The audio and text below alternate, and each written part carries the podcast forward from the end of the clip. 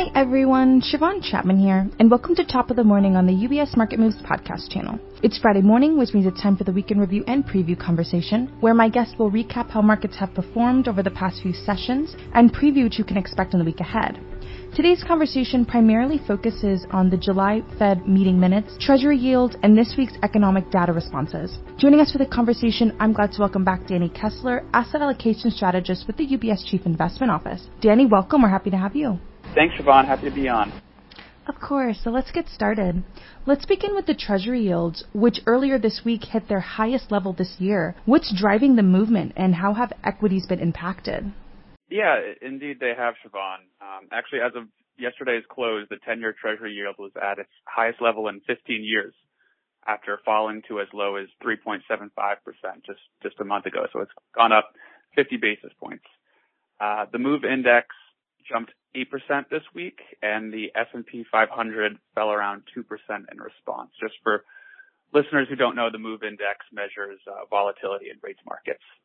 Uh, equities are also sensitive to interest rates, particularly growth stocks, so higher rates are bad for both stocks and bonds. So there were a few factors that we believe led to the rise in interest rates. Uh, firstly, there has been global upward pressure on yields following the Bank of Japan's decision to ease its yield curve control policy earlier than expected. So this decision from the Bank of Japan widens the upper and lower bounds on yields on Japanese bonds. Then also here in the U.S., the Treasury Department announced an increase in bond issuance to around $1 trillion for both the third and fourth quarters. So simple supply and demand dynamics will tell you that a rise in supply leads to a decrease in prices, which in the case of bonds results in higher yields. This announcement comes as investors are already grappling with the decision of rating agency Fitch to downgrade the U.S. government from its AAA credit rating. Downgrades in credit score indicate a higher risk of default, which investors are compensated for with higher yields. So the more pressing question for investors is probably what this recent rise in interest rates means for their investment decisions. In CIO, we continue to reiterate our preference for high quality bonds, especially relative to equities, for which we view valuations as unattractive currently. Despite the recent downgrade from Fitch, we do not expect the move to have material lasting effects on stock or bond markets, similar to the last downgrade that happened in 2011. Current U.S. Treasury Secretary and former chairwoman of the Fed, Janet Yellen, was quoted as saying that the decision from Fitch would not change what Americans, investors, and people all around the world already know. That Treasury securities remain the world's preeminent safe and liquid asset, and that the American American economy is fundamentally strong. So yields continue to look attractive at these levels as the Fed nears the end of its rate hiking cycle. So turning to the July Fed meeting minutes, which was released on Wednesday, the meeting had delivered a rate hike which was anticipated. Are there any notable takeaways from this release and what are CIO's expectations for the upcoming September meeting? Yeah, Shiavon. Uh, the, the thing about the Fed is that, like, like you were saying, that, that rate hike was anticipated. They're, they're very transparent these days. So there aren't usually a, a lot of surprises with the, meet, the meetings or the minutes. Um, and, and the minutes have become much less of an event than they have been in the past. Uh, this time they, they didn't really provide any real surprises. The Fed continues to be data dependent and with inflation continuing to moderate back to normal levels, the end of the rate hiking cycle continues to look closer if it has not already been reached. Uh, rate markets are currently pricing in around a, a 10% chance of a, a, hike at the next meeting in September and only a 27% chance for another hike for the rest of the year. Or sorry, just for the next two meetings on that one. Uh, it is worth noting that next week there is the Jackson Hole Economic Symposium uh, that will take place between August 24th and August 26th.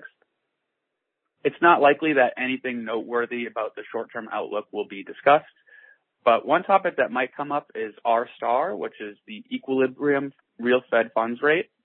Uh, that might be addressed at, at the symposium.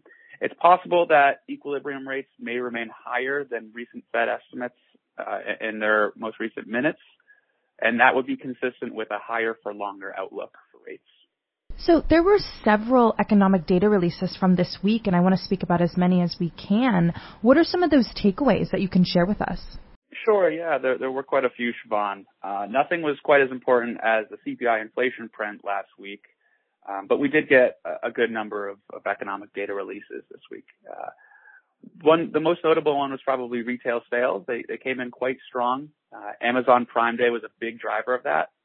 Even without Prime Day, uh, non-store sales would have still showed a strong gain. Um, you take a look at the GDP now for the third quarter, it's up to 5.8%, which is a mark not many economists would have guessed uh, earlier this year. That number is likely to come down as more data comes in, but the outlook for growth continues to pr- surprise to the upside. Uh, the retail sales definitely reinforced that this week. Uh, and growth just continues to appear above trend again in the third quarter. Uh, for another economic data point that, that came out last or this past week, uh, industrial production was also stronger than expected. Uh, that one was mostly recovering from declines in June, though. So the overall trend still looks flat, but the outlook for growth continues to surprise to the upside. So, turning to next week, Danny, what should investors be mindful of? Yeah, so again, uh, plenty of data releases next week. None are really likely to move the needle too much, uh, especially relative to things like a, a Fed decision or um, inflation prints. Uh, but there is plenty of home sales data coming in next week, along with several manufacturing activity indices. The week will end with results of the University of Michigan survey, which will provide insights into consumer sentiment and inflation expectations, which the Fed likes to see anchored and, and not rising too much. Like I mentioned before, the, the Jackson Hole Economic Symposium figures to be the most important economic event of the week as the summer begins to wane to a close. Thank you so much for joining us, Danny. You definitely updated us on such a busy week, so thank you so much for being here. Yeah, thank you for having me on, Shiavon. Pleasure. Happy Friday, everyone. Of course. Happy Friday, Danny. Again, today we have been joined by Danny Kessler, asset allocation strategist with the UBS Chief Investment Office. And as a reminder to our listeners, Top of the Morning is a part of the UBS Market Moves podcast channel, which is available where podcasts are found, including on Apple Podcast and Spotify. Visit ubs.com forward slash studios to view the entire podcast offering, as well as the UBS trending video series. From UBS Studios, I'm Shiavon Chatman, and thank you for joining us. UBS Chief Investment Office's investment views are prepared and published by the global wealth management business of UBS AG or its affiliate, UBS. This material has no regard to the specific investment objectives, financial situation, or particular needs of any specific recipient and is published for informational purposes only. As a firm providing wealth management services to clients globally, UBS AG and its subsidiaries offer both investment advisory services and brokerage services. Investment advisory services and brokerage services are separate and distinct, differ in material ways, and are governed by different laws and separate arrangements. In the USA, UBS Financial Services Inc. is a subsidiary of UBS AG and a member of FINRA SIPC. For information, please visit our website at ubs.com forward slash working with us. For a full legal disclaimer applicable to the independent investment investment views produced by UBS, please visit our website at ubs.com forward slash CIO dash disclaimer.